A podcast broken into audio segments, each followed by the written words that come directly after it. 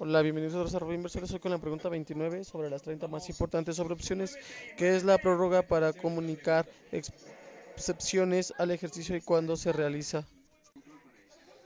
En primer lugar, debe tener presente la norma general de ejercicio a vencimiento asigna ejercer automáticamente todas las opciones que estén ITM in the money.